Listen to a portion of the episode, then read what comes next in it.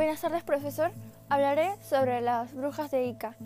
La veo recomendada porque siento que es una lectura que puede atraerle a muchas personas, ya que viene de magia y de cumplir tus deseos más profundos. Como son las brujas, pues te cumplen lo que quieras a cambio de algo.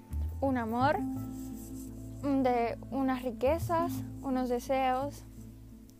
Pues de eso se trata su trabajo.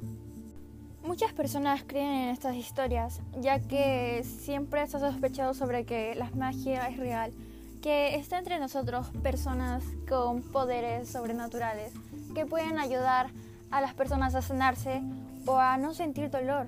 Y por eso cuando una persona se siente mal y ya no sabe qué hacer, pueden ir a Ica, porque se dice que ahí están las brujas que te pueden sanar. Bueno, claro, que si vas a ir, ahí tienes que ir con cauteleza y no decir para qué vas.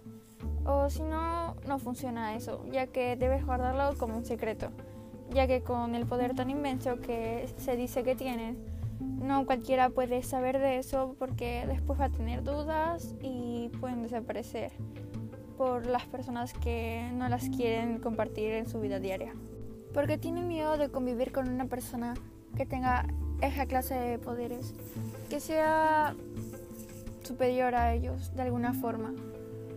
Eh, siempre va a tener las personas que no creen y que sí creen. Bueno, una persona ya lo decide, pero también puede haber estafadores. Así que si vas a ir ahí, te recomiendo que ten cuidado, que un estafador te puede engañar.